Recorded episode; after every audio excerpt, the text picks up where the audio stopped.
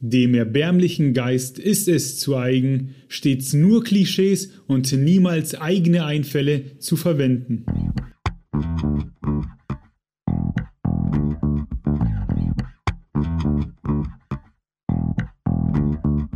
Herzlich willkommen zu Lesen und Lesen lassen, dem Bücher- und Schreibpodcast mit Martin und Maxe. Wir wünschen viel Spaß mit dieser Folge.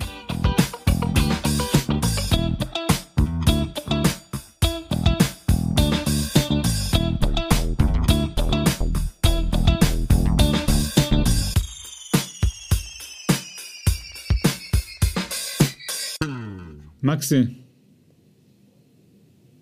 Martin? Ich wollte schon fast rufen, Max, ey. Verwendest du eigene Einfälle? Das ist eine sehr komplexe Frage. Ich glaube, oder ich, ich, ich weiß, dass Inspiration zu 90 Prozent aus Transpiration besteht. Und damit meine ich nicht schwitzen, sondern andere Ideen subtil übernehmen von anderen. Also selbst wenn wir glauben, wir haben uns was eigenes ausgedacht, haben wir es bestimmt irgendwo gesehen und einfach vergessen, sozusagen. Wir sprechen in dieser Folge über Geschlechterrollen und beim drüber nachdenken verfällt man ganz gerne in Klischees hm. und die besprechen wir heute ein, heute ein wenig und äh, überlegen uns, wie man Geschlechterrollen in Büchern vielleicht neu verarbeiten kann. Nee. Oder neu, ja, neu verarbeiten muss, weil wir haben 2023, es kommt endlich los von diesen verkackten Klischees, Mann. Also generell Klischees. ja das war allumfassend, ne? Darum, darüber sprechen wir. Ähm, ich glaube, das Biologiefass ja. lassen wir zu. Ne? Ja, ja, ja. Also da habe ich, ähm, hab ich auch erst äh, ins Skript irgendwie mit Biologie und so angefangen, dachte ich so, nee, nee, das ist, das ist nochmal was ganz eigenes. Wir sprechen tatsächlich über Geschlechterrollen, über Identifikation, über die Klischees. Wie beeinflussen uns Geschichten subtil hinsichtlich dieser Klischees und Geschlechterrollen? Was für eine Verantwortung hat vor allem die Popkultur? Genau, darüber wollen wir sprechen. Wenn ihr so etwas hören wollt wie Queerness, ähm, dann müsst ihr noch eine Folge warten. Dann greifen wir dieses Thema auf. Aber heute geht es eben um das, was der Maxe gesagt hat. Und erzähl mir, woher kommen heutige Geschlechteridentifikationen überhaupt? Naja, das kommt auch ein bisschen, oder es kommt sehr viel von unserer Erziehung.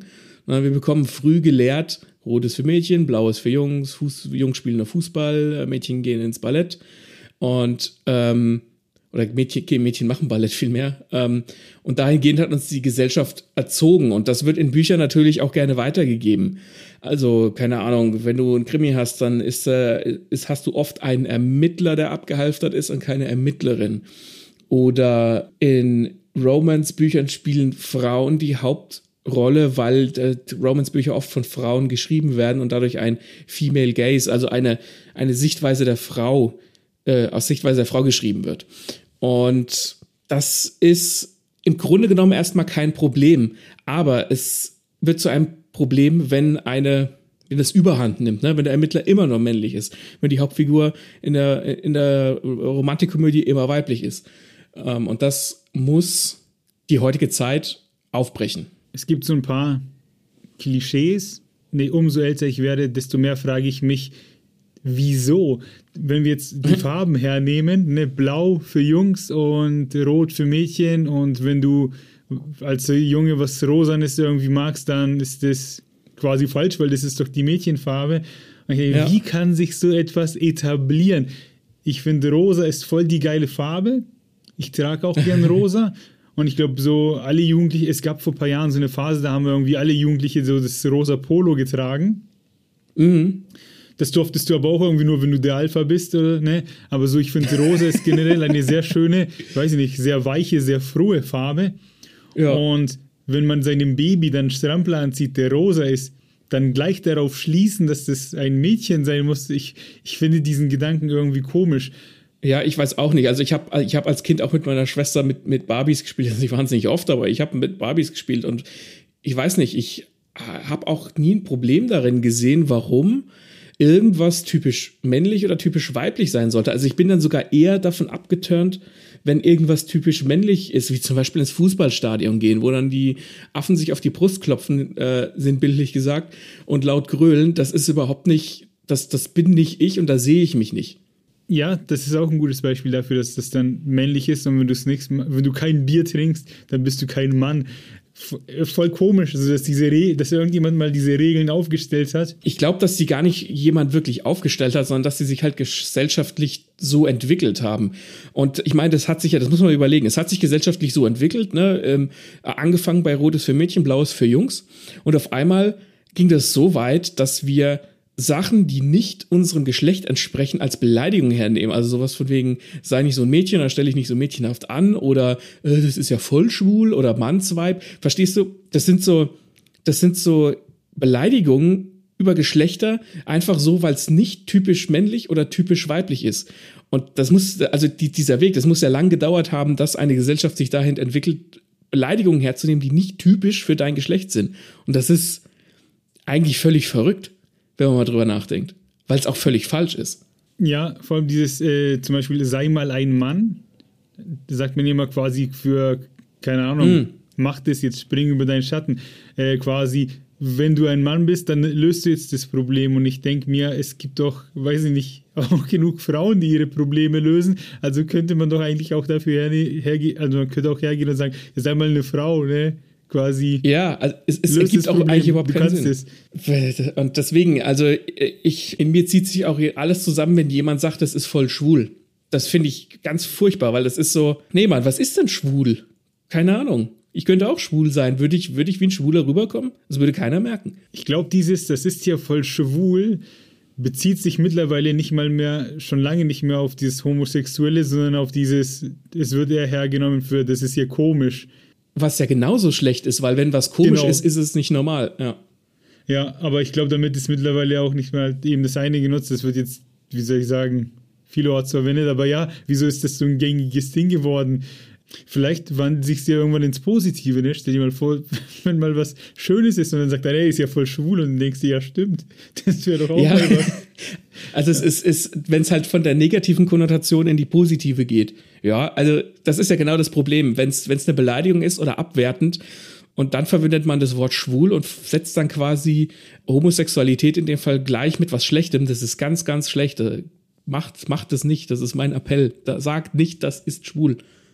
Sonst bin ich nicht euer Freund. Das war jetzt ein Intro und ich finde, ja, ihr merkt, wir sind im Thema drinnen. Ähm, Klischees sind wir nicht unbedingt die Fans von, wenn man mal drüber nachdenkt. Popkultur trägt sehr viel dazu bei, Klischees ans Publikum heranzutragen. Hm. Filme werden weltweit millionenfach gesehen, Bücher gelesen etc. Das heißt, wenn es darin stattfindet, dann wird es gesehen. Das heißt, Maxe, kann Popkultur gegensteuern? Ich glaube, Popkultur hat mittlerweile die Verantwortung, sogar gegensteuern zu müssen. Also ich sage jetzt mal, so vor 30, 40 Jahren, da war die Popkultur auch groß, aber es ist, heute identifizieren sich viel mehr Leute mit, mit Filmen und mit, mit, mit Geschichten, dass, dass man da gegensteuern kann. Also klar, wenn du jetzt irgendwie ähm, durch Familie oder Freunde irgendwie reproduzierte Klischees äh, im Löffel gefüttert kriegst durch die Erziehung oder so, dann ist das nochmal viel direkter. Aber dadurch, dass wir uns viel mit, mit Geschichten auseinandersetzen im Alltag und das macht ja nahezu jeder, jeder guckt mal irgendeinen Film oder liest ein Buch oder ähm, keine Ahnung, selbst, selbst in, in Songs stecken ja Geschichten drin. Und deswegen hat meiner Meinung nach die Popkultur die Verantwortung, da auch ein wenig subtil zu lehren und im besten Fall das auch zu unterwandern. Also jetzt gar nicht mal so unbedingt in der Form von einem, keine Ahnung, einem weiblichen Iron Man oder Thor, sondern dass besondere Sachen eben nicht auf ein Protest gestellt werden, so von wegen, oh, guck mal, hier ist eine starke Frau und das muss normal sein und eine starke Frau hat so zu sein, sondern mehr so eine, dass das Dinge normal sind, die nicht den Klischees entsprechen, so dass das einfach gar nicht, dass nicht mit dem Finger drauf gezeigt wird, sondern es wird halt einfach gelebt und gemacht. Also als Beispiel, keine Ahnung, Casual Queerness, wenn der, wenn der Ermittler in einem Krimi halt einfach anstatt zu seiner Frau nach Hause kommt, zu seinem Mann nach Hause kommt, ohne dass da jetzt irgendwie groß mit dem Finger drauf gezeigt wird. Das wäre ja quasi der Idealzustand. ähm, genau. Wenn es so wäre. Ein Gedanken habe ich. Ähm, ich finde, es ist auch ganz interessant, mal, wie soll ich sagen, diesen Aspekt zu beleuchten, darüber nachzudenken. Es kam ja, ich glaube, jetzt eine Ski-Hulk-Serie in diesem Jahr oder im letzten Jahr. Ich glaube, im letzten Jahr. Und Ski-Hulk ja, ja, ja. ist ja etwas. Ski-Hulk ist etwas ähm, das gibt es schon länger. Ne? Ich glaube, in den Marvel-Comics, She-Hulk ist, ist da schon ein Thema, ist ein Begriff. Kennt man hier vielleicht nur nicht so. Und dann wird die Serie auch verfilmt und dann habe ich vielerorts auf Instagram und was weiß ich wo gelesen, so ja, wieso braucht es das jetzt quasi, als hätte man diese Figuren nur erfunden, damit es auch einen weiblichen Halt gibt. Das heißt, da waren Leute schlecht hm. informiert und feuern, ne, quasi, das wurde jetzt nur geschaffen, damit die Frauen das auch haben. Und auf der anderen Seite denke ich mir, ich brauche nicht mal einen Hulk, ne? Aber ich beschwere mich auch nicht über den männlichen Hulk. Also, wie soll ich sagen, wenn es dich nicht interessiert, dann schau es dir halt nicht an. Und noch bevor eine Folge dieser Serie geschaut wurde, die vielleicht sogar gut ist, weil halt die Story einfach gut ist, egal ob es ein weiblicher Hauptcharakter ist oder nicht, ne? Vorher schon darüber zu schimpfen, einfach nur weil es ein anderes Geschlecht ist, ist saudumm. Das ist auch äh, bescheuert. Also ich habe ich hab die Diskussion nicht mitbekommen. Ich habe die Serie auch nicht gesehen. Ich weiß nicht, wie gut die ankam oder wie gut die nicht ankam. Aber keine Ahnung. Ich meine, da steckt ja auch schon irgendwie im Namen drin She-Hulk.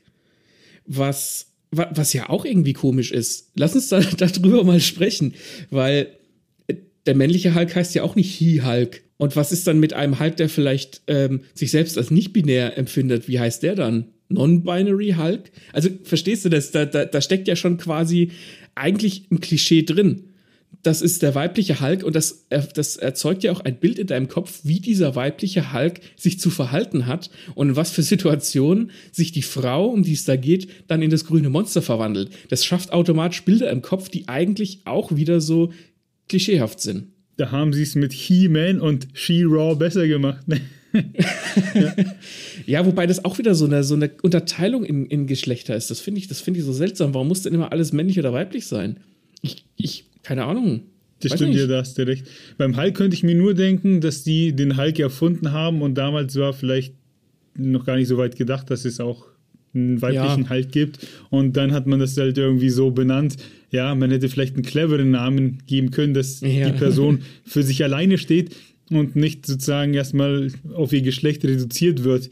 Ja, ganz ja. genau. Da wird die Figur auf ihr Geschlecht reduziert, obwohl es ja eigentlich völlig wurscht sein müsste, was für ein Geschlecht sie hat. Und warum kann man nicht einfach mal eine Geschichte schreiben, wo die Hauptfigur halt kein Geschlecht hat für dich, für sich, ne, die gesagt hat, ne, ich fühle mich weder männlich noch weiblich, weil die Figur muss am Ende gut geschrieben sein.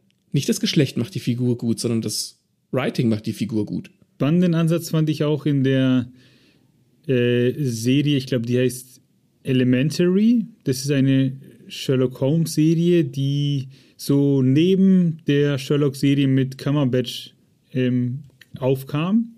Ja. Ich glaube, nicht ganz so erfolgreich. Und hat, glaube ich, auch auf sechs oder sieben Staffeln gebracht. Ich glaube, ja. Und da war Lucy Lou, der Dr. Watson, also ein, ein weiblicher Dr. Watson. Ähm, das war mal was Neues. Ich glaube, es war auch gar nicht groß kommentiert, ist irgendwie nicht aufgefallen. Ja, was wie soll ich sagen? Sind die hast Leute auch nicht dran verreckt, also ne? es hast geht ja scheinbar. Ich habe eine Folge gesehen und es hat mir überhaupt nicht gefallen. Also nicht, dass sie der Watson ist, sondern die Serie an sich. Ich, kann, ich meine mich zu erinnern, dass der Fall damals so gelöst wurde, dass dann der Sherlock, ich fand ihn auch, ich, ich fand den einfach nicht gut, den Sherlock, dass der dann irgendwo in, der Wohn in irgendeiner Wohnung stand und dann hat er eine Packung Mehl gesehen und dann durch dieses Mail ist er irgendwie auf die Lösung gekommen. Also wenn man das vergleicht mit der anderen Sherlock-Serie, die zeitgleich lief, dann ist die deutlich schlechter, sage ich. Und deswegen hatte die gleich keine Chance für mich. Aber ich habe mir die Folge ja. trotzdem angeschaut, weil nur weil die Lucy Lou der weibliche Watson ist, weiß ich nicht, ist, nicht, ist sie nicht deswegen schlechter, die Serie, sondern die Serie ist schlechter, weil sie schlechter ist. Aber halt, ne, weil schon dieses Spiel, man kann es ruhig spielen.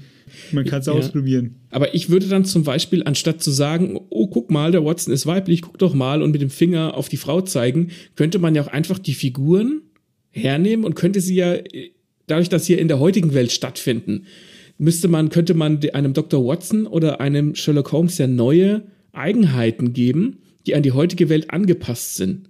Verstehst du, anstatt die, die klassische Figur herzunehmen und sie einfach zur Frau zu machen, weil ich, ich meine, ich habe das auch nicht gesehen, die Serie, vielleicht hat die Serie das ja auch gemacht, aber das wäre jetzt so mein Take, okay, ich habe einen Dr. Watson und was für ein Doktor ist das? Und vielleicht hat er heute, keine Ahnung, vielleicht ist, ist die Person einsam und hat mit Dating-Apps zu schaffen und äh, versucht einen Partner zu finden. Weißt du, so, so ein bisschen so ein Spin dem Ganzen geben, was du hättest vor 150 Jahren oder wann Sherlock Holmes geschrieben wurde, äh, nicht gehabt. Der Fan ist selber, muss ich jetzt auch sagen, ich kann auch nicht mehr zu dieser Serie sagen, außer dass sie es da eben ausprobiert mhm. haben und auf acht Staffeln oder sechs geschafft haben. Deswegen, äh, sowas funktioniert, äh, solange es gut ist. Also scheinbar hat es die anderen gefallen, mir jetzt nicht unbedingt. Aber mehr fällt mir jetzt zu dem Thema auch nicht ein. Dann gehen wir doch weiter zu den Klischees. Ähm, mein Lieblingsklischee ist, weiß ich gar nicht. Hast du ein Lieblingsklischee? Ich glaube, mein Lieblingsklischee ist mittlerweile irgendwie kleine Hunde und schwule Männer, dass das Hand in Hand geht. ja. Aber warum? Weil ich es nicht begreife. Ist doch scheißegal, was für ein Haustier du hast. Du holst dir doch dein Haustier aufgrund dessen, wie du quasi sympathisierst. Oder sagt man sich so, hey, ich, ich habe dieses Geschlecht, diese Sexualität, also muss ich mir dieses Tier holen. Weil das wäre ja. falsch man holt sich doch das Tier, was man haben möchte. Ja, ich verstehe, was du meinst. So quasi so ein, so ein, ein, ein in, in, in einem Film oder in einer Serie oder in, einem, in, einem, in einer Geschichte jetzt, da ist ein schwuler Mann und der ist dann vielleicht auch so ein bisschen tuckig und hat dann diesen kleinen Hund, damit du weißt, oh, der, dieser Mann, er trägt rosa und er hat einen kleinen Hund, also muss er schwul sein. Ja. Ja, genau. Und andersrum, ähm, wenn du ein richtiger Mann bist, dann brauchst du einen Dobermann, ne? weil sonst verkörperst du den, den richtigen Mann nicht richtig. Und das finde ich komisch, weil vielleicht findet ihr der durchtrainierte Bodybuilder den Chihuahua auch süß und kann vielleicht besser mit ihm umgehen. Äh, ähm, genauso wie eben der angesprochene Schwule. Ich glaube nicht, dass ein Schwuler einen Dobermann-Welpen nicht auch süß findet oder einen ausgewachsenen. Das sind so ja, Dinge, das checke ich nicht. Holt euch doch das Tier, was ihr mögt und nicht von dem ihr denkt, dass ihr es haben müsst oder so, weiß ich nicht. Beziehungsweise äh, ist ja eher so ein Appell an die Autorinnen und Autoren, so, so, von wegen, gebt dem halt nicht, gebt dem Schwulen halt keinen kleinen Nuttenpfiffi, sondern halt ein anderes Tier, wie so ein Papagei. Ist auch bunt. genau das, ja. Ne? Also diese Zuordnung von Tieren an Geschlechter finde ich, find ich komisch. Ich brauche das nicht. Das ist sowas von ausgelutscht. Ja. Ja, auch ausgelutscht ist die Jungfrau in Nöten. Das ist so, glaube ich, das klassischste Klischee, das man in Geschichten kennt. Ja. Was meinst du, wie man dagegen angehen könnte? Oder ich, man muss schon sagen, dass, dass dieses Klischee heute tatsächlich gar nicht mehr so oft reproduziert wird. Dann dürfte halt einfach der Mann nicht immer die Frau retten, sondern die Frau hilft sich selbst oder die Frau besiegt den Bösewicht und rettet den Mann. Das wäre jetzt mal so eine klassische Umkehrung. Halt einfach so, die Jungfrau in Nöten hatte das Problem, die Frau ist das schwache Geschlecht, der Mann ist da, um sie zu retten. Und das wird tatsächlich heute, Gott sei Dank, nicht mehr so oft gemacht. Ich könnte mich jetzt auch irgendwie nicht aktiv an ein Beispiel nennen, äh, erinnern, wo irgendwie Jungfrauen Nöten so das offensichtliche Hauptthema ist. Äh, zumindest halt nichts, keine neuen oder aktuellen Geschichten. Ich finde das Klischee des bierbäuchigen Fußballfans ultra geil. Ich bin mir sicher, es gibt auch Fußballfans, die keinen Bierbauch haben und die ja, Wasser mein Vater zum Beispiel. Ja, und es gibt bestimmt auch Leute, die Wasser im Stadion bestellen äh, und ähnliches. Und das ist aber so ein Klischee, da, das gibt's, also das gibt's tatsächlich, das gibt's ne, in Hülle und Fülle. Man braucht die nur einen Fernseher anmachen und ein Spiel anzugucken. Da werden sie gezeigt, ja. so Ultras und bla bla bla. Ähm, aber es gibt eben nicht nur die. Ne? Das heißt, wenn man über Fußballfans spricht, dann muss man nicht verdeutlichen, äh, dass der Fußballfan ist als Autor dadurch, dass zehn Trikots an der Wand hängen und ein Schal auf dem Schal und die BVB-Socken immer an, um zu verdeutlichen, dass er ein Fußballfan ist, weil ich auch da gibt es Normalos. Ähm, ja, also ich würde mich jetzt selbst nicht als Fußballfan bezeichnen, aber ich schaue mir auch mal ganz gerne ein Spiel an, einfach weil ich weil ich da auch, keine Ahnung, das klingt so doof, aber ich mag diese taktische Komponente. Wenn die was auf dem Feld machen und dann irgendwelche coolen Aktionen machen, das sehe ich viel, viel lieber und das ist mir viel, viel egaler, wer da, also es ist mir nicht egal, wer gegen wen spielt, aber ich habe noch nie verstanden, warum man jetzt sagen sollte, okay, ich bin jetzt Bayern-Fan oder ich bin BVB-Fan oder ich bin, keine Ahnung, wer da Bremen-Fan obwohl ich jetzt nicht in dieser Stadt wohne. Und selbst wenn ich in dieser Stadt wohne, warum bin ich dann automatisch Fan von diesem, von diesem Fußballverein? Diese Identifikation, die, also klar, manche Leute suchen und brauchen Identifikation, aber ich habe das noch nie verstanden, wieso man dann quasi, man sucht sich einen Club aus und dann ist man von einem Fan und das muss dann so sein.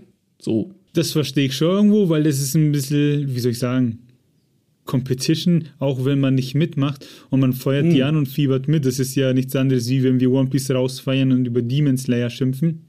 Aber viel wichtiger ist doch dieser Zusammenhang zwischen Bier und Fußball, dass das Hand in Hand gehen muss und du bist und du musst ein Mann sein, weil sonst darfst du beides gleichzeitig irgendwie nicht feiern. Und wenn ja. du eine Frau bist, äh, die auch gern Bier trinkt und Fußball feiert, dann kannst du das doch eigentlich gar nicht richtig feiern, sondern eiferst irgendwie nur den Männern nach, so als wäre das den Männern vorbehalten. Ähm, ja. Das ist seltsam. Und ich glaube, zu Fußball und Bier gibt es mittlerweile ziemlich viele Dokus, die aufzeigen, dass das irgendwie eine ganze Lobby ist und dass das wirklich, dass da so viel Geld dahinter steckt, dass das, dass der Kapitalismus in dieser Welt so groß ist, dass du beides voneinander nicht mehr trennen kannst, dass das den Fans irgendwie unterschwellig schon aufgezwungen wird. Ja. ja. In, das könnte man vielleicht, weiß ich nicht, über Popkultur auch mal aufbrechen. Keine Ahnung. Ja, schreib doch mal einen Fußball-Krimi, wo es eben nicht die äh, bierbräuchigen Fans gibt, sondern ganz, ganz andere Leute, die Fans sind. Ne? Ich, wir haben eben über die Jungfrau in Nöten gesprochen und so das, das Gegenbeispiel ähm, wäre die Badass-Heldin, die alles kann. Und das ist tatsächlich ein Klischee. Das ist, hat's, ist jetzt entstanden, weil eben diese Jungfrau in Nöten ausgedient hat. Aber diese ganzen Hollywood-Filme, da sieht man es am, am öftesten, die diese Badass-Heldin in den Vordergrund stellen, die sind genauso beschissen, weil diese Badass-Heldin, was macht die denn aus? Ne, da wird immer gesagt, da ist eine starke Frau. Und wir haben dazu übrigens auch eine Folge, die verlinke ich in den Show Notes. Was, was macht denn eine, eine starke Frau aus? Und was ist, warum ist die dann auf einmal stark, weil ihr alles gelingt? Fragezeichen. Das ist, boah, da muss ich nachdenken, ähm, ist schwierig, weil es gibt diese Badass-Helden, wie soll ich sagen, wie Jason Statham in Crank zum Beispiel, den man übelst rausfeiert, weil er halt einfach nach und nach alle zerlegt, ne? Und ja, man aber braucht das könnte nicht viel mehr. Ja. ja. Und aber genauso ja. könnte es eine Frau spielen ähm, ja. und dasselbe machen und trotzdem bewertet man die wieder anders. Ich frage ja, mich, ja. warte mal ganz kurz, ich muss kurz drüber nachdenken. Ähm, wenn ich jetzt so eine Badass-Heldin habe, ich frage mich gerade, ob man ihr das automatisch genauso abkaufen würde wie dem Jason Statham und wenn nicht, warum? Und ich glaube, warum, also warum nicht, weil wir dazu erzogen sind, dass eben auch wieder Männern das vorbehalten ist, so krass abzugehen und alle zu verprügeln. Wobei Was müsste Crank also anders ja. sein, dass man das, hm. wie soll ich sagen, schneller akzeptiert. So, das wollte ich noch loswerden. Ich, wobei vielleicht Crank da jetzt nicht das, das beste Beispiel ist, weil der Film ja auch davon lebt, durch die verrückten Aktionen an und für sich. Das könnte ja jetzt auch jemand anderes sein, der die ausführt. Aber ich weiß, worauf du hinaus willst.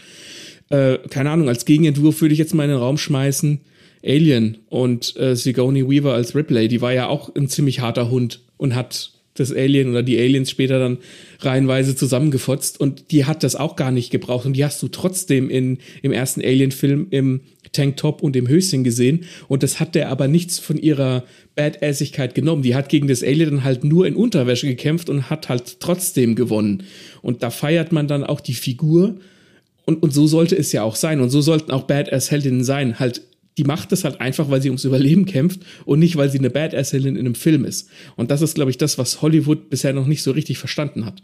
Die Leute wollen gut geschriebene Filme und die wollen keine Filme, wo die Frau ins Zentrum gestellt wird, um zu beweisen, wie stark sie ist, ohne wirklich Beweise zu liefern. Da ist der Unterschied, dass die quasi aus der Geschichte heraus äh, abliefert, ne?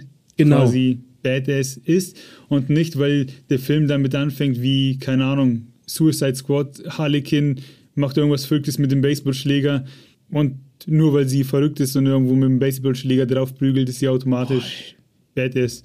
Ähm, fällt mir jetzt kein anderes Beispiel ein. Ja, Martin, ich hasse verrückte Figuren, aber das ist ein ganz eigenes Thema. Ich könnte 60 Minuten ja. nur darüber referieren, wie furchtbar ich verrückte Figuren in solchen Geschichten finde, aber das ist ein ganz anderes Thema. Aber trifft, du triffst den Nagel damit auf den Kopf.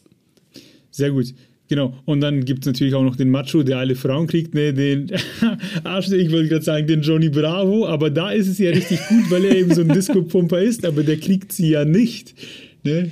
Da wird ja mit diesem Klischee gespielt und das ist ein ja. gutes Beispiel aus, aus der Vergangenheit. Ich glaube, Johnny Bravo war in den 90ern. Ja, ja, oder? Cartoon Network ja. irgendwann 90er. Ja.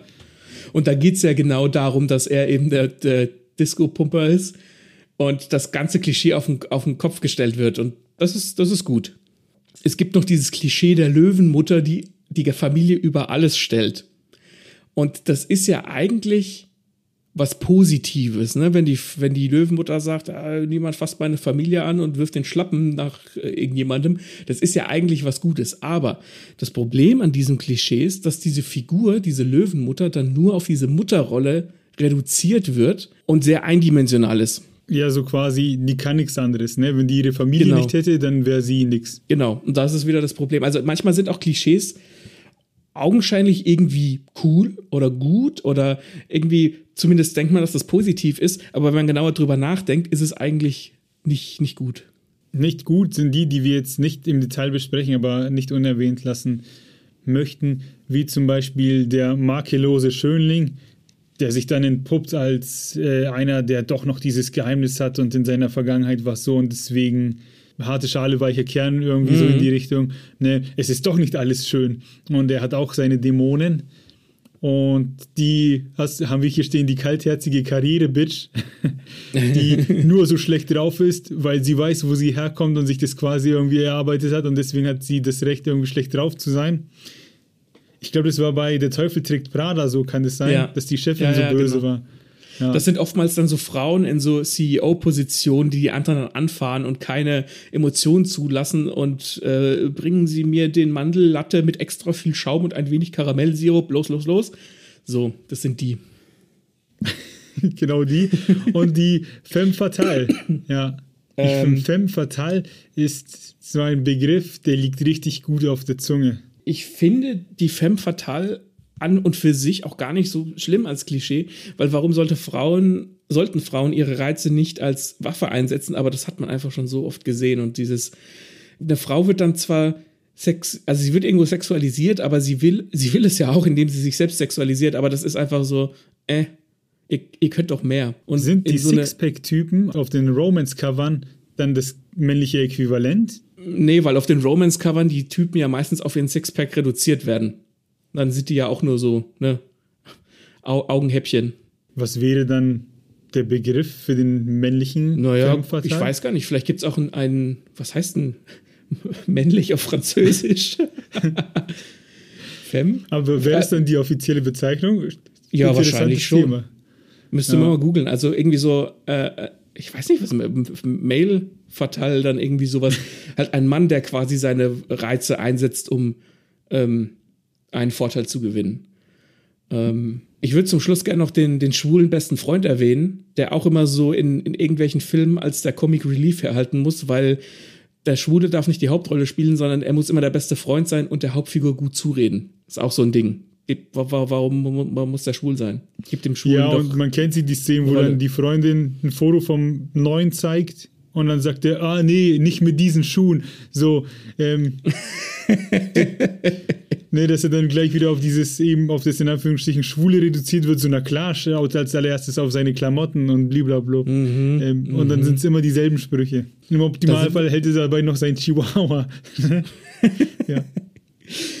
Äh, da sind wir schon richtig direkt im nächsten Thema, oder? was auch mit den Klischees spielt, denn was ist eigentlich typisch männlich und typisch weiblich und warum ist das so und warum spielt da auch unsere männliche Sichtweise eine Rolle? Also zum Beispiel, ähm, so das klassisch, klassischste, was einem jetzt als typisch weiblich einfällt, ist, ist die Periode, weil die haben wir Männer einfach nicht. Und die wird auch selten thematisiert in irgendwelchen Geschichten. Über diesen Punkt habe ich nachgedacht und ich sag's mal so, wenn ich jetzt ein Buch lese, ein Thriller etc., das ist ja sowas, man muss es mir nicht aufdrücken, so quasi, man sollte es dranbringen, wenn es natürlich Sinn ergibt. Aber mhm. ja, irgendwie findet es, wenn irgendwie Frauen die Hauptrolle irgendwo haben, findet einfach nicht statt, dieses Thema. Und wenn es doch stattfindet, dann ist es irgendwie gleich ein Highlight und ein Skandalbuch. Man siehe Beispiel Feuchtgebiete. Ja.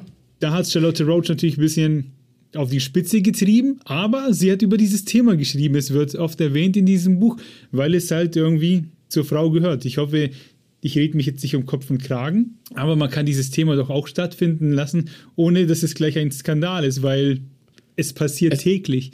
Ne, ja, eben, das ist ja völlig normal.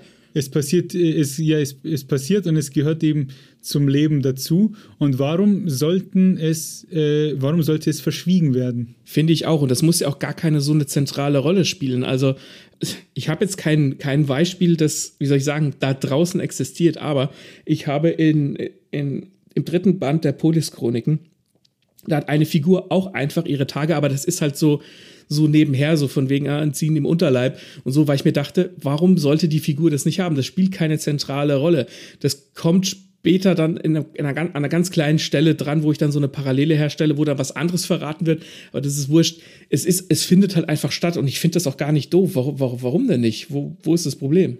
Tut doch niemandem weh. Frauen werden oft zu Heimchen degradiert, haben wir hier stehen. Mhm. Hast du da ein Beispiel zu? Habe ich ein konkretes Beispiel, wo Frauen Heimchen sind? Aus dem Stegreif fällt mir keines ein, aber das, der Punkt ist, dass die Frau quasi als Heimchen als Supporting Character, also als unterstützender Charakter verwendet wird, damit der Mann geschunden von, von der Geschichte nach Hause kommen kann und sie ihn wieder aufbauen kann. Und dadurch wird diese Frau nur darauf reduziert, weil die hat ja noch ihren Haushalt und die Kinder und das muss ja auch jemand machen. Das ist ein bisschen wie mit, den, mit dem schwulen besten Freund. Warum wird die Frau denn auf eine Nebenfigur reduziert, die nur diese eine Sache zu tun hat? Hier haben wir noch Männer stehen auf hübsche Frauen, wobei Schönheit doch im Auge des Betrachters liegt. Und ich glaube, 2023 kriegt man immer noch diktiert, was einem zu gefallen hat. Meinst du nicht? Ja, naja, gut, dadurch, dass, dass der Mann quasi immer die, die hübscheste abkriegt, sozusagen, ähm, kriegen wir natürlich auch gesagt, okay, wenn, der, wenn die Hauptfigur diese hübsche Frau abkriegt, dann, müß, dann ist das der Schönheitsstandard. Das ist halt wieder so ein subtiles Ding. Weil wieso kann, wieso muss er denn, wieso kann er denn nicht eine andere Frau abkriegen, außer die, die äh, objektiv als schön dargestellt wird? Weil, gut, zugegeben, in einem Film sind die meisten Figuren, die meisten Frauen schön. Aber wieso kann er denn nicht eine Figur oder eine Frau ab, sich in eine Frau verlieben, so rum, die nicht der Norm entspricht, die vielleicht zum Beispiel im, im Rollstuhl sitzt oder die, keine Ahnung, sonst irgendeinen in Anführungszeichen Makel hat, wobei im Rollstuhl sitzen jetzt, ne, das ist kein Makel, das ist einfach ein Character Treat.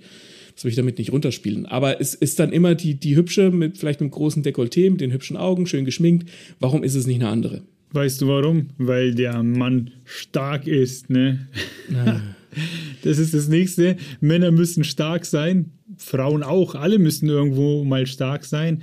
Und das irgendwie nur den Männern zuzuordnen, hat, denke ich, auch ausgedient. Äh, vor allem, ja. ja, wie wir es vorhin hatten, du, du musst ein Mann sein.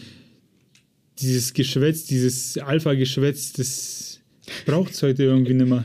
In Büchern. Ja das, das, kaufe ich auch den Leuten nicht ab. Wenn irgendwie eine Figur ein Thema, ein Problem lösen muss, dann will ich die Lösung von ihm wissen und die Lösung soll nicht sein, weil ich stark bin, packe ich's und damit ist der Kampf gewonnen. Weiß ich nicht. Also, was heißt denn das stark sein? Ich glaube, das Problem am, also im Falle von Männern müssen stark sein, ist es halt so die ne, Gefühle verbergen, der Fels in der Brandung sein und äh, immer für alle da sein. Und ich glaube, das Problem mit den Männern müssen stark sein, ist, ist eher, dass das im Umkehrschluss ja dann heißen müsste, dass Frauen schwach sein dürfen. Aber Männer dürfen auch schwach sein. Man kann als Mann auch heulen und mal eben nicht die starke Schulter sein, sondern umgedreht. Und das Verrückte ist, auf der anderen Seite heißt es immer, man muss sich überwinden, wenn man über Gefühle sprechen muss. Und wenn du dich überwinden musst, musst du doch in dem Moment stark sein. Ne? Man sollte sich gar nicht überwinden müssen. Ja. Das ist ja auch irgendwie quasi so ein, so ein Effekt von diesen Männern müssen stark sein. Die müssen, warum, warum muss ich mich überwinden? Wenn ich mich mal scheiße fühle, dann kann, will ich doch zu dir kommen können, will sagen, Martin, ich fühle mich scheiße, können wir reden. Ja, aber das ist ja nicht immer einfach. Das ist ja, wie soll ich sagen, was sehr Subjektives. Ne? Anderen fällt es hm. leichter, über Gefühle zu sprechen und anderen schwerer. Und wenn es dir schwerfällt, über Gesp Gefühle zu sprechen, dann bist du doch eigentlich umso stärker, wenn du es dann doch tust. Und wenn du es nicht schaffst, wenn du das in dich reinfrisst, weil du denkst, dass du musst, dann ist das doch ein Zeichen irgendwo von Schwäche. Oder? Ja, wo, wobei dieses, wobei es ja darum geht, diese, dieses Starksein und, und um, um schwach sein zu können, das ist ja irgendwo nachvollziehbar, aber es ist ja dann nicht stark, quasi seine Gefühle äh, zu verbergen. Das ist ja das. Gefühle Macht euch da mal Gedanken zu, ne, wenn ihr das nächste Mal euren harten Typ mit weichem Kern schreibt. ist jetzt auch nicht der letzte Weisheit, letzter Schluss, was ich hier gerade von mir gesauselt habe. Aber das sind halt so Gedanken, die lasse ich einfach mal sprudeln. Frauen dienen ja. oft dazu, die Männer anzufeuern, besonders im Manga. Ja, das finde ich auch. Im Manga irgendwie ist da oftmals der Popstar und dann sind meist immer irgendwie so die Girlies, ne, die, die Woo-Girls, die ihn voll abfeiern. Mhm. Das hat, ja, keine Ahnung. Das, also auch, auch da verändert sich äh, die Branche in Japan und die Geschichten in Japan. Aber du hast oftmals, du hast das in My Hero Academia zum Beispiel, ähm, dass die Ochako den Izuku anfeuert, weil sie ist irgendwie so der Love Interest und aber sie hat, sie, also sie hilft schon irgendwann mal oder ab und an mal, aber eigentlich ist sie nur dazu da, um, um den Izuku anzufeuern. Und das finde ich so ein bisschen, das finde ich schade. Wieso hat die Figur nicht mehr zu tun? Ja, jetzt wo du es sagst, geht, geht, mir ein Licht auf. Ja, stimmt. Ähm, ja. In der Folge zu My Hero Academia habe ich ja gesagt, ich will, dass die beiden zusammenkommen, aber effektiv tun gerade beide nichts dafür. Äh, ja. ne? Und wenn das irgendwie nicht klappen sollte, wäre ich schon ziemlich enttäuscht, weil dann läuft sie darauf hinaus, dass sie eigentlich immer nur da war, um ihm sozusagen den Kopf zu tätscheln und sagen so, du kannst es und ich stehe voll auf dich, aber ich sag's dir nicht. ähm, ja. Ja, hast völlig recht. Und da kann man jetzt wieder ein positives Beispiel, und dieses Beispiel kommt in fast jeder Folge vor. Das positive Beispiel ist One Piece, wo die Frauen, oder zumindest die Frauen, die halt oft drankommen, sehr oft sehr selbstständig sind und einen, und keine Ahnung, eher den Männern die Leviten lesen. Und ja, also das ist einfach das gute Gegenbeispiel. Wir haben noch, Frauen verknallen sich häufig in den heißesten Kerl. Das geht eigentlich in die ähnliche Richtung wie Frauen müssen immer auf, beziehungsweise der Mann kriegt immer die hübscheste Frau, ähm, oder nicht? Ja, wobei, verknallen heißt ja nicht gleich kriegen. Ja, das spielt aber schon mit, dem, mit demselben. Ne? Da gibt es doch diese Coca-Cola-Werbung, wo der Coca-Cola-Mann äh, ins Büro kommt und die, die, die, den Automat repariert und sich dann so, so eine Coca-Cola Light zieht und wo die Frauen ihm dann alle hinterher gucken und so. Das ist, das hat auch was mit Sexualisierung natürlich zu tun. Aber warum verknallen sich die Frauen nicht, keine Ahnung, in den, in den eher unscheinbaren Nachbarn? Warum muss das immer der Typ mit den blauen Iriden und dem nachtschwarzen Haar sein? Weil der Nachbar vielleicht kein Alpha ist mit dem Schäferhund äh, und Tanktop und Muskeln, Brustmuskeln wie Legosteine. Ja.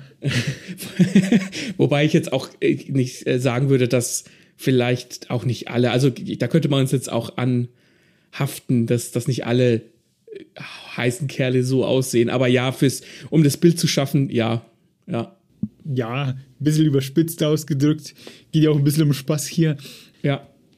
Aber ähm, da ja. eigentlich war das die Überleitung für Männer sind toxisch und das ist anscheinend okay ähm, mit Bezug auf unsere Romans-Folge. Ja, wo wir uns lang und breit genau darüber unterhalten haben. Vielleicht sind wir aber auch einfach nur neidisch, weil wir keine Sixpacks haben. Ja, aber das könnt ihr dann, da würde ich jetzt einfach mal ganz dreist auf die Romans-Folge verweisen, wo wir dann in, äh, in ermüdender äh, Ausschweifung genau darüber gesprochen haben es gibt sie, also es gibt ganz sicher noch viel, viel mehr Sachen, die typisch männlich und typisch, typisch weiblich sind. Wir haben sogar noch mehr im Skript stehen, aber aus Zeitgründen haben wir jetzt äh, einige angeschnitten, ähm, die euch auch vielleicht zu, zu denken geben, wie man die vielleicht auch unterwandern kann, wenn ihr selbst Geschichten erfindet und Bücher schreibt. Und es gibt einen Manga, der beschäftigt sich eben genau mit diesem, mit dieser Geschlechteridentifikation. Also was bedeutet es, ein Mann oder eine Frau zu sein und was sind da die Klischees und was wird vor allem von einem erwartet? Und der Manga heißt The Gender of Mona Lisa und der ist äh, erschienen im, bei Carlsen Manga. Das haben wir als Rezensionsexemplar bekommen und das passt einfach wunderbar in diese Folge. Deswegen geben wir diese Rezension hier ein. Und in dem Manga geht es um ein sehr interessantes Gedankenexperiment. Also in der Welt des Manga ist es so, dass jeder Mensch mit zwölf Jahren sich ein Geschlecht wählen kann. Und der Körper entwickelt sich dann entsprechend. Ne? Wird, wählt jemand äh, eine Frau zu werden, dann entwickelt sich der Körper weiblich. Wählt jemand ein Mann zu werden, entsprechend, äh, zu werden, entsprechend männlich. Und ähm, die Hauptfigur ist Hinase. Und der Konflikt ist, die wird oder er oder Sia, richtig, es ist Martin, es ist Sia, so wird sie auch im Manga genannt, also S-I-E-R, Sia, wird 18 und hat aber noch gar kein Geschlecht gewählt. Also sie ist weder Junge, Sia ist weder Junge noch Mädchen und ist aber eigentlich relativ okay damit. Also klar, ein bisschen verwirrt so von wegen, warum ist das bei mir anders, aber sie scheint damit eigentlich irgendwie äh, gut leben zu können. Und da kommt dann die titelgebende Mona Lisa ins Spiel, weil man kann auch heute noch darüber argumentieren, über dieses Gemälde. Ist die, die Person auf dem Bild eigentlich männlich oder ist sie weiblich? Und das spielt natürlich in, ähm, in dieses Thema von dem Manga mit hinein. Damit beschäftigt sich dann auch Hinase, ähm, weil sie sich so ein bisschen in dieses Bild rein projizieren kann. Und dann geht es hier darum, dass diese Klassenkameradin und ein Klassenkamerad, äh, dass da jeweils, wie soll ich sagen, Dates entstehen könnten oder sie verliebt ja. sich, sympathisiert mit beiden oder bei, oder ich glaube, die anderen gestehen sogar ihr, dass sie aufs, genau, auf richtig. sie stehen. Ja. Ähm, und das ist dann auch nochmal so, so ein Konflikt, wo sie quasi entscheiden müsste. Ähm, ja, das ist, ja, ja, Das, ist, das hast du wahnsinnig gut gesagt. Und das passiert auch alles im ersten Kapitel. Das fand ich wahnsinnig geil, dieses erste Kapitel, weil dann kommt, ich glaube, ähm, Rizu heißt er, und sagt dir das halt, dass äh, er auf Sia steht. Und ich denke mir so, okay, ja, habe ich jetzt, weiß ich nicht, habe ich irgendwie erwartet. Und dann am Ende dieses Kapitels kommt aber auch die andere, die heißt äh, Shiori, also ihre andere, äh, Sia andere Freundin. Und die gesteht ihr aber auch die Liebe und beide sagen sich voneinander, wir machen dich zum Mann oder zum Frau oder ich hoffe, dass du ein Mann oder eine Frau wirst. Und da habe ich mir gedacht, okay, oh, okay, cool, cool, das ist ein cooler Konflikt, weil das ist ein Konflikt, den kannst du nur in diesem Manga haben. Der geht nirgends anders, weil es diese Welt nur in diesem Manga gibt. Ja, ich habe sie auch gelesen und das, was du quasi jetzt schon rausfährst, sagte mir so, das war für mich noch so okay, ist halt so eine Love Story Ne, mhm. Wenn man Zielgruppe ist oder wenn man das feiert, dann ist man auf jeden Fall gut bedient. Da hat es mich noch nicht gekriegt. Aber dieses Thema mit dem Körper, der sich noch entscheiden muss, äh, wird gegen Ende deutlich spannender. Da haben sie mich dann gekriegt. Da dachte ich mir auch, das ist ein geiler Twist. Aber ich weiß nicht, ob du mit deiner Ausführung schon so weit bist. Deswegen tease ich das jetzt mal an und übergib dir wieder das Wort. Da komme ich gleich drauf zu sprechen. Es ist bisher, bisher alles gut. Was natürlich cool ist, ist dieses, dadurch, dass ihre Freunde sich in Hinase verlieben und sie sagen, ich hoffe, dass du ein Mann oder eine Frau wirst, wird halt sofort ein Druck auf die, auf die Person, auf die Hauptfigur aufgebaut, die halt, das ist halt, wo ich, wo ich mir dann die Fragen gestellt habe, ne, das ist schon sehr egoistisch, halt zu sagen, ja, ich, äh, ich hoffe, dass du ein Mann wirst, weil wieso kann denn Rizu Hinase nicht lieben, wenn sie eine Frau, äh, ein Mann wird? Oder warum warum geht es nur mit, wenn, wenn sie unterschiedliche Geschlechter haben? Liebt er nicht eigentlich die Person dahinter? Wieso macht er so einen Druck? Und das sind, das habe ich dann erst ein bisschen später gecheckt. Das geht dann auch ähm, in, in dem ersten Band noch weiter. Die Shiori, die weibliche Freundin, da kriegt man dann so ein bisschen was aus ihrer Kindheit mit und die war wahnsinnig gut in Sport. Also wurde gleich gesagt, naja, du wirst ja dann wahrscheinlich ein Mann, oder? Wo ich dann auch dachte, das ist ja super, weil natürlich, wenn jemand gut in Sport ist und dann muss er ja ein Mann werden, weil Männer sind körperlicher überlegen. Also ist das vollkommen klar, wo dann auch so Sachen subtil auf, auf Figuren projiziert werden, die dann auch, die mich im echten Leben haben drüber nachdenken lassen. Warum? Also ich fand das auch doof, dann, dann zu sagen, wieso kann sie nicht eine Frau werden, sie eine Frau werden und, und trotzdem gut in Sport sein. Und das spielt, dieser Manga spielt wahnsinnig gut mit diesen Geschlechterklischees, die wir eben auch in der Folge besprochen haben und die sich bei uns halt auch eingeschlichen haben. Also ein gutes Beispiel ist, äh, es heißt Fußball, aber es heißt Frauenfußball. Warum heißt es nicht Männerfußball und Frauenfußball? Ja, weil Fußball quasi ja wenn du Fußball sagst, dann weiß jeder, du meinst automatisch Männerfußball.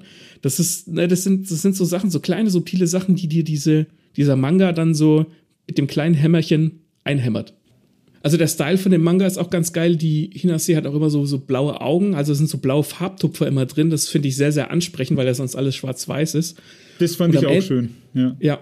Und das, was du angesprochen hast, am Ende des Bandes erfährt man dann, dass die älteste geschlechtslose Person, also es gibt sowas schon in dieser Welt, dass eine Person sich eben ab zwölf nicht entschieden hat, ein Mann oder eine Frau zu werden, mit 18 Jahren und ein paar Monaten gestorben ist. Was dem Ganzen eine Dringlichkeit aufdrückt, weil du denkst halt so, ja, okay, ich lese jetzt hier so eine, so eine Geschichte, da geht es halt um Beziehung und so, und auf einmal heißt es ja, eigentlich ist die Hauptfigur die ganze Zeit in Lebensgefahr, wo ich auch dachte, okay, chillt. Ich bin hier zum, zum Entspannen und nicht, weil ich will, dass die Hauptfigur stirbt das ist, finde ich, sowas, das macht der Manga sehr gut. Das feiere ich ultra, wenn dann eben dieses Thema Geschlecht und Identifikation und Sein oder halt Nicht-Sein hergenommen wird und nicht einfach nur plakativ Thema gemacht wird, sondern in eine geile Geschichte verpackt wird, wo man sich dann halt auch reinfühlen kann und dann mit der Person mitfühlen, wo man sich denkt, ne, was passiert mit ihrem Körper? Äh, kann sie sich entscheiden? Muss sie irgendwas hinnehmen, etc. Und mit diesem Ende, dass sie, dass halt der Tod auf sie wartet, wenn nichts passiert. Das ist schon krass. Ähm, fand ich wirklich dann auch spannend. Alles vorher ja. war so okay, aber das war, da hat er sich was überlegt, der Autor oder die Autorin. Ja, fand ich auch super. Vor allem, weil so eine, so eine, ah, rein vom Storytelling her, kurz, ganz kurz, ganz kleiner Ausflug. Rein vom Storytelling her ist es immer gut, eine tickende Zeitbombe im Hintergrund zu haben, weil das eine Dringlichkeit darstellt, so dass alles einfach ein bisschen spannender ist, weil du weißt, okay, wenn da jetzt nichts passiert, dann stirbt die Hauptfigur.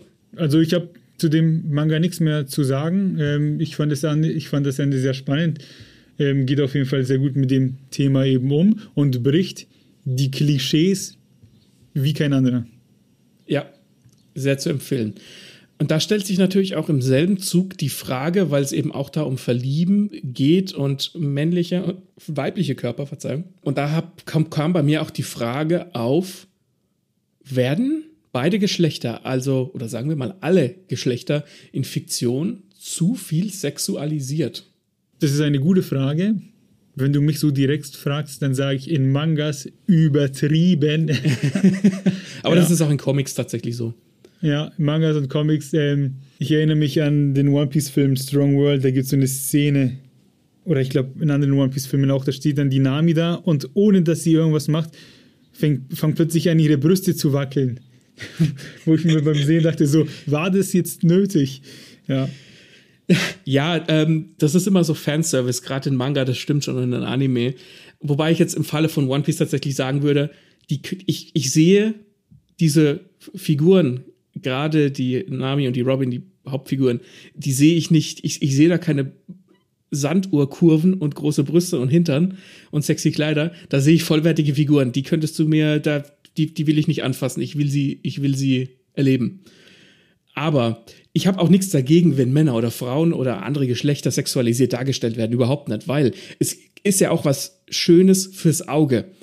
Das Problem damit ist, dass im Umkehrschluss Verlierer oder halt, ja genau, Verlierer werden immer hässlich dargestellt, was heißt, alles was hässlich ist, ist nicht gut, sondern schlecht. Und das ist das Problem dass Hässlichkeit als etwas Negatives dargestellt wird. Und daraus ergibt sich, dass Heldinnen und Helden immer hübsch und stark und klug sein müssen. Und jeder soll doch bitte mit sexy Figuren Spaß haben können. Aber wenn die Nachricht übermittelt wird, dass nur richtig ist, was schön und attraktiv ist, dann kriegen wir alle ein schlechtes Bild. Und das hat die Gesellschaft schon. Ja, das stimmt. Helden haben keine Macken, so ungefähr. Und in der nächsten Folge gehen wir da auch nochmal drauf ein. Aber mehr kann ich ich, ich kann da kaum was hinzufügen. Mir ist es nur bei den Mangas halt brutal aufgefallen, dass hier sehr sexualisiert wird. Auch in Romance eben, ähm, wegen den Sixpack-Typen, die oft zitierten. Oder ja, in Actionfilmen. In Actionfilmen sieht man das, glaube ich, immer. Da ist das der Ani mit dem riesen Bizeps. Ähm, ne, sind quasi, die Helden sind immer, immer die gleichen Gesichter. Ja, mhm. es, ist, es weckt halt körperliche und physische Begehren oder soll wecken. Wie gesagt, ist okay, gucke ich mir gerne an, aber es sollte halt nicht dazu führen, dass Hässlichkeit als was Schlechtes dargestellt wird. Oder als was hässlich, äh, als so wahrgenommen wird, sagen wir es so. Und Schönheit liegt dir immer noch im Auge des Betrachters. So wie immer. Stellt sich die Frage, braucht es den Geschlechter von Figuren? Muss man die dann überhaupt erwähnen, wenn man gute Charaktere schreibt? Ist es dann nicht egal, wer mit wem spricht oder wer da gerade in der Szene ne, die Ja. Person ist, die spricht, die handelt. Braucht es ein Geschlechtermaxe? Im Grunde genommen eigentlich ganz hart runtergebrochen, für mich persönlich eigentlich nicht.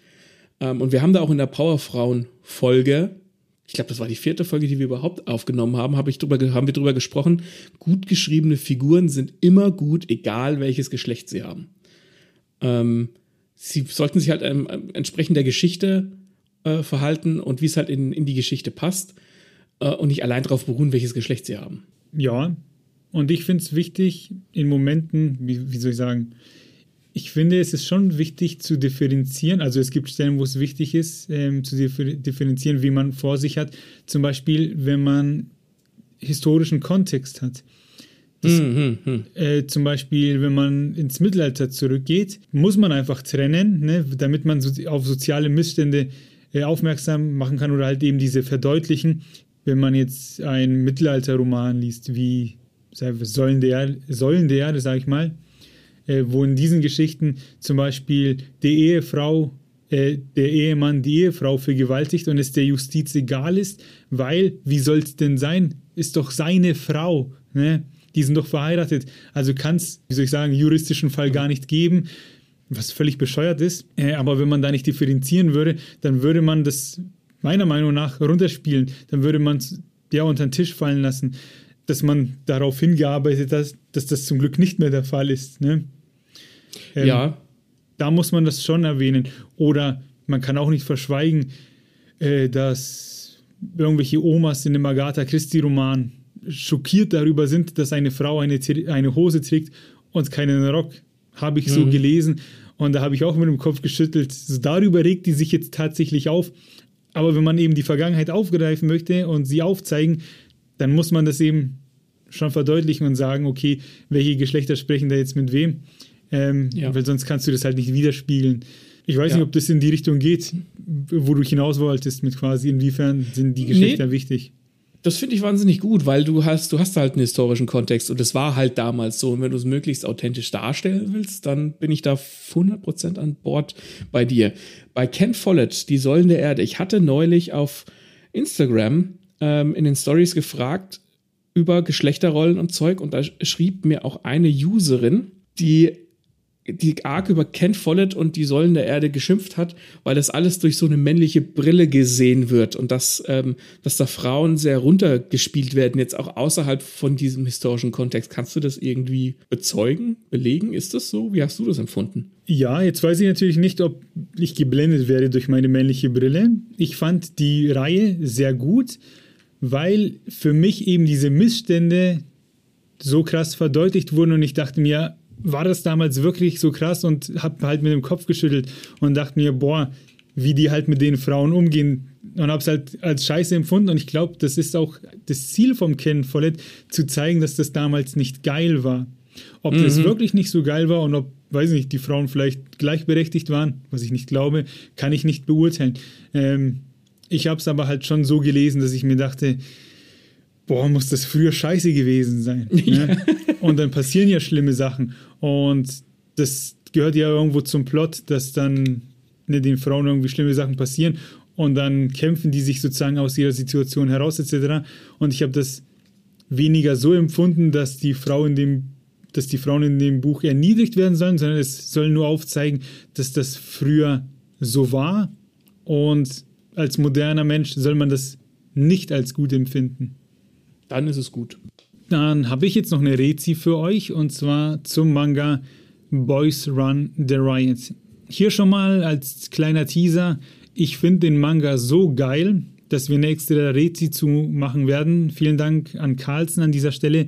Die haben uns den ersten Teil geschickt, den habe ich gelesen und ich fand den so gut, das hat irgendwas mit mir gemacht, dass ich mir dachte, ich will, ich will wissen, wie es weitergeht. Disclaimer, ich war zuerst kein Fan, weil ich vorher eben äh, Gender of Mona Lisa gelesen habe und dachte mir, okay, Thema Gender, ne, Manga gelesen, passt und dann wird es halt alles immer so beworben etc. auf Instagram und dann sehe ich noch tausend andere Bücher, wo es um Thema Gendern geht und dann habe ich Boys Run the Riot hergenommen und habe festgestellt, ah ja, da geht es auch wieder ums selbe Thema.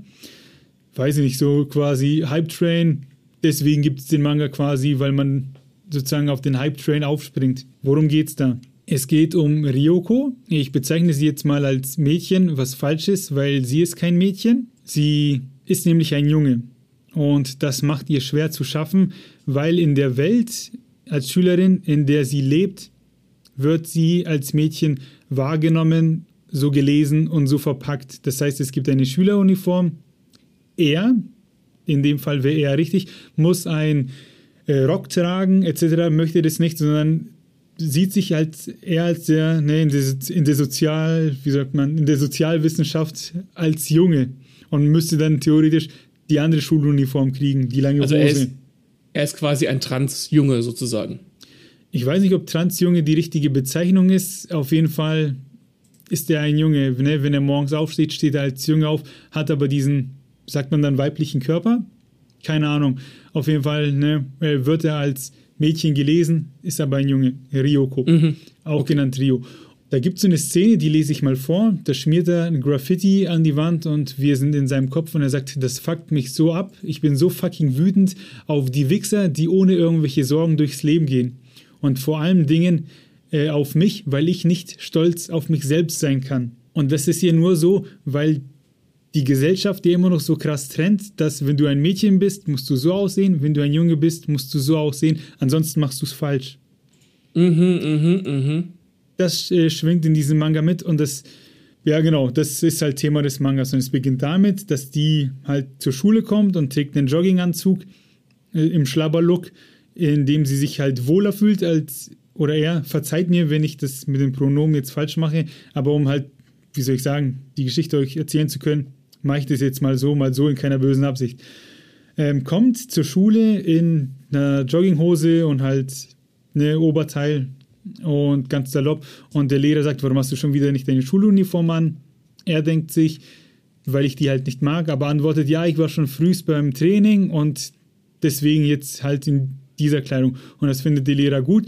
Und er, sie hat keinen Bock, äh, sie hat keinen Bock, weil sie sich halt verstecken muss in der Kleidung. Mhm, mh. Und dann gibt es eine Schülerin, die findet sie ganz attraktiv. Oder er kann sich aber nicht an sie ranmachen, weil wie sehen das aus? in dem Körper wäre doch falsch, wenn er sich doch jetzt an das Mädel ranmacht, obwohl sie doch von allen als äh, Mädel gelesen wird, dann müsste mhm, sie eine mhm. Lesbe sein und sowas. Ja, ja. Und wie gesagt, ich dachte mir so, ja, Gender-Thema, ne, ich verstehe das Problem, kann ich nachvollziehen, aber jetzt brauche ich eine Geschichte, wäre auch cool. Und die kriegst du, weil dann kommt dann der Jin in die Klasse. Auch das übelste Klischee, Riesentyp, muss nachsitzen, ist äh, nicht nachsitzen, ist ein Sitzenbleiber. Wie er aussieht, halt der coolste Typ, mit dem legst du dich nicht an. Und mhm. der geht auf äh, Rio zu, stellt fest, hey, irgendwie du hast einen coolen Style, weil es halt ein anderer Style ist, den er von anderen Mädels halt kennt, weil ähm, er sich halt männlich anzieht, obwohl weiblicher Körper, und möchte ein Modelabel gründen. Mhm, und die so, okay. hä, wie kommst du jetzt darauf, ein Modelabel zu gründen? dann erklärt er halt, ja, wir machen unsere eigenen Klamotten, die treffen sich dann auch nach der Schule vorher zufällig in dem, so einem äh, bestimmten Laden, den die beide feiern und er sagt, ja, stehst du auch auf Kleidung? Und dann haben die halt so einen Common Ground. Und dann will er halt mhm. plötzlich dieses Modelabel gründen und ist da Feuer und Flamme für das Thema. Dann hat er ihre Zweifel und denkt sich so, ja, wenn du wüsstest, was mit mir nicht stimmt, dann hättest du auch keinen Bock, dann würdest du mich auch wie ein Alien anschauen. Und dann passiert, dass das dem völlig scheißegal ist. Der brennt für sein Thema und die könnte auch ein Huhn sein. Ne? Der feiert halt nur sie oder ihn, weil er das Gleiche feiert und schaut gar nicht aufs Geschlecht. Und das macht den so sympathisch. Und die wächst dann über sich hinaus, weil sie dann auch aufhört an sich zu zweifeln. Und da gibt es dann, finde ich, so einen Schlüsselmoment, wo er sich ihm dann öffnet und sagt quasi, ich bin anders, ich bin so und so. Ne? Mhm. Und dann sagt der, aber wie soll ich das denn sonst checken, wenn sie es ihm nicht sagt? Sie sagt ihm in dem Moment, du musst ja. schon deinen Mund aufmachen, Mann. Ich bin doch kein Gedankenleser. Wir teilen nicht die gleichen Sorgen und Ängste. Scheiße, wahrscheinlich werde ich mein, Le mein Leben lang nicht begreifen, wie du dich fühlst. Wie auch als gewöhnlicher Kerl. Und das fand ich gut. Kommunikation ist wie so oft der Schlüssel und die hat dann trotzdem, äh, oder er hat dann trotzdem immer dieses, das, das, hört nicht auf, das kannst du von heute auf morgen nicht abschalten. Und dann sagt er, wenn du dich für das, was du tust, nicht schämst, lebt es sich recht ungeniert. Und das ist sehr befreiend. Und ich glaube, viele Zweifel ähm, vieler Menschen kommen immer daher, wenn man links und rechts guckt und fragt, werde ich akzeptiert? Was passiert, wenn ich mich oute, etc. Gut, er hat natürlich den Vorteil, er ist ein Mann. Für ihn ist es bestimmt einfacher, sowas zu sagen. Ich finde diesen Gedanken aber trotzdem mhm. wirklich sehr befreiend und sie realisiert es dann auch und steckt, sagt dann, klar, wir ziehen das Projekt voll durch. Ich stehe da mit meinem Gesicht dahinter und dann bauen die sich dieses Label auf. Die kommen dann mit einer App daher, einen Shop, machen Fotos, designen das und pushen das voll. Plötzlich gerät dieses männlich-weiblich Thema in den Hintergrund und man will nur, man sieht nur oder man will, dass die beiden erfolgreich sind. Und das ist richtig geil. geil. einfach verpackt mit One-Linern etc. Und äh, er, Rio, hat vorher Zweifel, und haut dann auch so Sachen raus, als ob ich, äh, Zitat zum Beispiel, wo er dann sagt, ja, du kannst ja auch das eine Design erst üben, wenn es am Anfang noch nicht so gut ist, ist nicht so wild, weil er halt weiß, dass die Person noch nicht so selbstbewusst ist und dann haut er raus, als ob ich was Uncooles fabrizieren würde. Wir machen das erst, äh, wir machen das erstmal nur probehalber, Fragezeichen, so wie so ein Vorwurf, wenn, dann mache ich es gescheit. Und das macht so Spaß, die dabei zu beobachten bei der Arbeit. Die holen sich dann noch so einen Fotografen, der auch Außenseiter ist und in Anführungsstrichen ein Schwächling. Und der wächst dann bei denen auch über sich hinaus, weil die ihn in dieses Projekt einbeziehen und sagen, ja, hier kannst du fotografieren, was du willst. Ähm, die anderen verspotten dich so, weil du der Freak mit der Kamera bist. Bei uns bist du der, der es drauf hat. Ne? Du bist unser Freund. Ja, und das wird, wie gesagt, einfach so geil verpackt. Das macht so Spaß. Das ist so gut gezeichnet, die Figuren. Ich liebe sie. Und da gibt es so eine Doppelseite, wo der Jin Guerilla-Marketing macht. Und mhm. zwar drückt er einfach schon mal T-Shirts und Freunde und Familien lässt er die tragen und die laufen so durch die Straßen. Ähm, und du musst den Manga mal öffnen und dir dieses Panel anschauen, wie die da plötzlich alle in diesen T-Shirts rumlaufen. Und äh, Rio sieht es und denkt sich, what the fuck geht hier ab? Ne, was, was treibt der? Und das ist wie, als unsere Postkarten bei Lull kamen und ich dachte mir, what, das ist quasi unser Merch, das ist unseres und ne, hab das quasi mit ihnen gelebt. Also ich hoffe, man hört die Begeisterung raus. Kurzum, ja. man nimmt das Gender-Thema, man zeigt die Schwierigkeit, die soziale, warum wer sich wie nicht meint, ähm, benehmen zu dürfen, was nicht zeigen zu dürfen, wo die Ängste herkommen haut noch ein Projekt rein, wo die Menschen Menschen sein können, führen Freunde zusammen, die sich akzeptieren und macht das Ganze dadurch lebendig und halt einfach greifbar, ne? weil wäre es jetzt nur um Rio gegangen, klar, ich bin fähig zur Empathie, verstehe, warum es für sie schwierig ist, aber für eine Geschichte reicht das halt vielleicht nicht, ne, um mich abzugreifen. Mhm. Aber damit haben die mich gekriegt und damit kann ich mir vorstellen, dass sie, also ich kann mir vorstellen, dass jeder, der sich für das Thema interessieren könnte, mit diesem Manga auch abgeholt wird. Ich finde ihn einfach so geil. Ich lese alle vier Teile, vier gibt es insgesamt und dann machen wir eine längere Rezi drum. Ich will wissen, wie es ausgeht, wie weit die mit ihrem Label kommen, weil das einfach so, das sind keine Profis, das sind Macher, die machen das jetzt einfach, die nehmen das selbst in die Hand als Schüler und der Jin, der ist halt auch einfach wahnsinnig cool und der hat auch seinen Struggle, weil er als Sitzenbleiber immer komisch angeschaut wird, quasi. Sitzenbleiber ist doch der Depp, ne, so Mhm. Hast, hast es nicht hinbekommen, bist der Underdog, so ungefähr. Ähm, und der pusht es, der will, dass das funktioniert. Und da ist dem ganz egal, ob äh, Rio Junge oder Mädel ist. Er feiert Sia, ich hoffe, Sia ist der richtige Begriff. Er, sie ist einfach mit dabei und er feiert sie dafür, für ihren Style. Ja. Also mir hast du auf jeden Fall Bock gemacht. Ähm, wirst du dir den ersten Bahn auch nochmal kaufen fürs Regal? Ja, also, Dann würde ich mir es gern von ja. dir ausleihen. Wenn die, Geschichte, wenn die Geschichte halt weiterhin so gut ist, ne, ich, ich lüge euch jetzt nicht vor, dass ich löse es, egal was passiert, sondern ich weiß, weil die Geschichte gut ist, wenn sie ab Band 2 irgendwie eine ganz andere Richtung eingeht, die mir halt nicht gefällt, wie das mit Büchern so ist, dann lese ich halt nicht weiter. Aber ich glaube nicht, dass es schlechter wird. Ja. Ich musste jetzt tatsächlich während einer Rezension an uh, More Than a Doll denken, weil das ja auch ähnlich so ist, ne? wo die beiden Hauptfiguren sie ist eigentlich voll das hübsche Mädchen und er ist irgendwie so ein japanischer Puppenmacher, der das lernt und dann finden die auf einmal einen Common Ground, wo sie sich quasi annähern können und da fallen dann auch so ein paar geile, paar geile One-Liner, die, wo ich mir denke, ja, geil. Also hat mich jetzt kurz daran erinnert. Und was geil ist, da gibt es eine Szene, da sitzen die bei Rio im Zimmer und macht das, der macht das erste Design. und er zieht das T-Shirt an und Gedankenblase weg vom Gin, der denkt sich, der hat's drauf. Ziemlich schnell hat er akzeptiert, was ne, Rio ihm erzählt hat, weil er es ihm halt erzählt hat, weil er sich geöffnet hat und sagt nicht mehr sie. Und ja, Rio wächst dann in dem Moment auch über sich hinaus, weil der Dingens sagt, so ja, aber wir brauchen doch noch einen coolen Spruch oder so auf dem Shirt, nicht nur ein Logo. Und dann ne, krempel, sagt sie, ja, krempel, schau mal das T-Shirt an. Dann krempelt er sich den Ärmel hoch und dann steht da, no shame in my game. Was dann auch so ein Leitmotiv des Labels wird. Ja. Und, was, und das ist halt cool, weil man muss erst den Ärmel hochkrempeln, damit man sieht. Und dann läuft er halt mit diesem hochgekrempelten Ärmel hoch. Ähm, so, er zeigt, er versteckt seine Message nicht. Die machen sich da Gedanken. Das ist cool. Das macht Spaß. Ich liebe das einfach. Ja, Ende.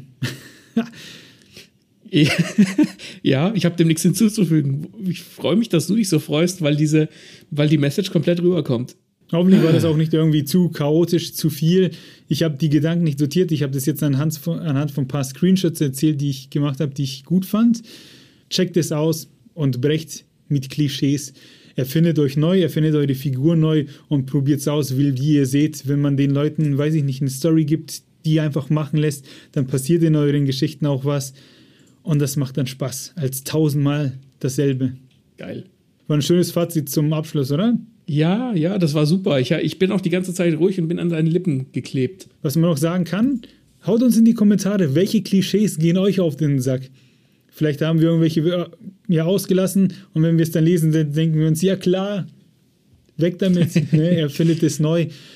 Ansonsten hören wir uns wieder bei der nächsten Folge, Maxi, die kommt am? Die kommt am 20. September und die sattelt ein wenig auf diese Folge auf, also freut euch schon mal. Ansonsten freuen wir uns über Feedback jeglicher Art. Ne, ihr könnt uns auch gern sagen, hey, das und das habt ihr falsch benannt. Damit beleidigt ihr Leute. Das, wenn wir das machen, dann machen wir das unfreiwillig. Das ist natürlich niemals in unserem Interesse. Ähm, deswegen suchen wir da gerne das Gespräch. Und wenn ihr sagt, hey, geil, dass ihr das Thema aufgreift, aufgreift und darüber erzählt, dann freuen wir uns natürlich auch drüber. Deswegen Feedback her. Wir freuen uns über Sterne auf Spotify, Likes auf Amazon, auf Podigy, auf Apple Podcast. Apple Podcast, auf YouTube und überall, wo man Feedback hinterlassen kann.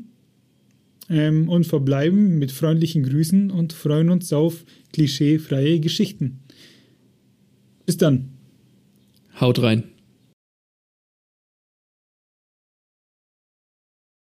Das Ding ist, wenn man über Sachen erzählt, wo man mal geholfen hat, ist es schwer, den Grad zu schaffen. Also ich will mich jetzt nicht als Samariter darstellen, aber ich finde es schon wichtig, die Geschichte zu erzählen. Ja. Das sind eigentlich also, zwei Sachen, die schon mal passiert sind. Ähm, ich frage mal anders. Bist du einer, der, wenn er sieht, oh, da braucht jemand Hilfe etc., rufst du einen Krankenwagen? Also wenn jetzt wirklich Not am Mann ist und jemand braucht einen Krankenwagen und ich war tatsächlich schon in einer Situation, wo ich das tun musste, dann rufe ich einen Krankenwagen, ja. Okay.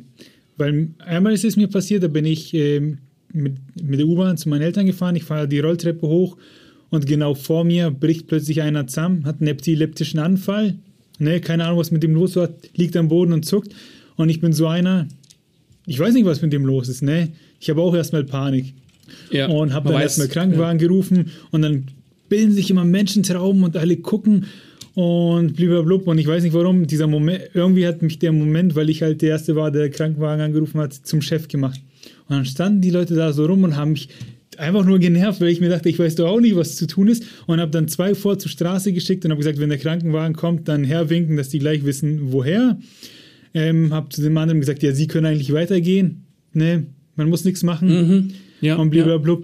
Ja. Und oftmals ist es das Einzige, was man in der Situation machen kann, Hilfe rufen. Und dann war dann einer, der hat wohl, der hat da irgendwie fürs Rote Kreuz oder so gearbeitet, keine Ahnung, der wusste, okay, ich habe den gefragt, ob er, wie heißt die Seitenlage? Ja, ja, erste Hilfe. Ja, wie, stabile Seitenlage, ob er die kann, ah. dann hat er es versucht, hm. ging nicht. Und dann kam halt der Krankenwagen und hat die mitge mitgenommen und sozusagen Pflicht erfüllt, angerufen. Und ich finde das ja auch nicht geil, wo ich mir denke, so jetzt, jetzt kann ich glänzen. Ne? Nein, Sondern, du, man macht es halt. Ne? Das, ja, das genau. Wichtige ist, nicht einfach weiterlaufen, wenn da einer vor dir zusammenbricht. Aber darauf wollte ich hinaus. Das ist ja auch erst zweimal passiert, dass ich ähm, Krankenwagen rufen musste. Beziehungsweise in der Situation, zu der ich jetzt komme, habe ich keinen gerufen. Und einmal bin ich dann ähm, am Hauptbahnhof zur U-Bahn runtergelaufen. Es war ultra heiß. Und da lag einer auf der Treppe. Das war, weiß ich nicht, frage mich nicht, welche Herkunft, äh, nachdem wir dann gesprochen haben. Es war halt, weiß ich nicht, Südländer, sage ich jetzt mal. Auf jeden Fall kein Deutscher. Der lag da. Das war ultra heiß. Und Leute laufen an dem hoch und runter an der Treppe vorbei. Und keiner rührt sich. Okay. Und ich denke mir so, hey Leute, es ist brutal heiß. Wisst ihr, ob der überhaupt noch lebt? Ne? Und es war Corona und ich habe dann halt meine Maske aufgesetzt, bin und habe gesagt, hey, alles in Ordnung. Und dann hat er sich aufgesetzt, war halt ein bisschen benebelt, keine Ahnung, ob das ein Druffi war, etc. Und hat mir auf jeden Fall geantwortet, so, ja, alles okay. Ne, dann war weiß ich nicht, obdachloser oder halt einfach nur fertig vom Saufen, blablabla. Hat mir zumindest geantwortet. Hat sich aufgesetzt, den Schatten, und habe gesagt, gut, brauchst du Hilfe? Und äh, passt. Und dann bin ich halt weitergegangen. Und ich denke mir, das hätten, hätten auch alle anderen geschafft. Und als äh, der sich so aufgerichtet hat, war ich ja auch auf der Treppe und so eine Treppe ist nicht breit. Und dann kam dann so eine Familie, die stand dann hinter mir, Vater, Mutter, Kind, ähm, offensichtlich Deutsche. Und man hat dann richtig angemerkt, so, so ja, wir würden gern so vorbei, haben es halt aber nicht gesagt. Aber die Ungeduld, sie hat sich halt in ihrem, wie soll ich sagen, in ihrem Zucken äh, gezeigt. Und ich dachte mir so, ja, ey, die Minute könnt ihr jetzt noch warten. Man hat richtig gemerkt, die wären halt auch einfach weitergegangen. Ja, ja, ja. Ja, ich kann, dir, ich kann dem gar nicht viel hinzufügen, weil du natürlich recht hast. Und ich finde es wahnsinnig gut von dir, dass du gefragt hast, ob mit dem alles in Ordnung ist, weil, wie man sieht, ist es ja nicht selbstverständlich. Ich glaube, das Ding ist, also ich will jetzt irgendwie die Gesellschaft nicht vorwerfen, dass sie nicht hilft, wenn Hilfe gebraucht wird.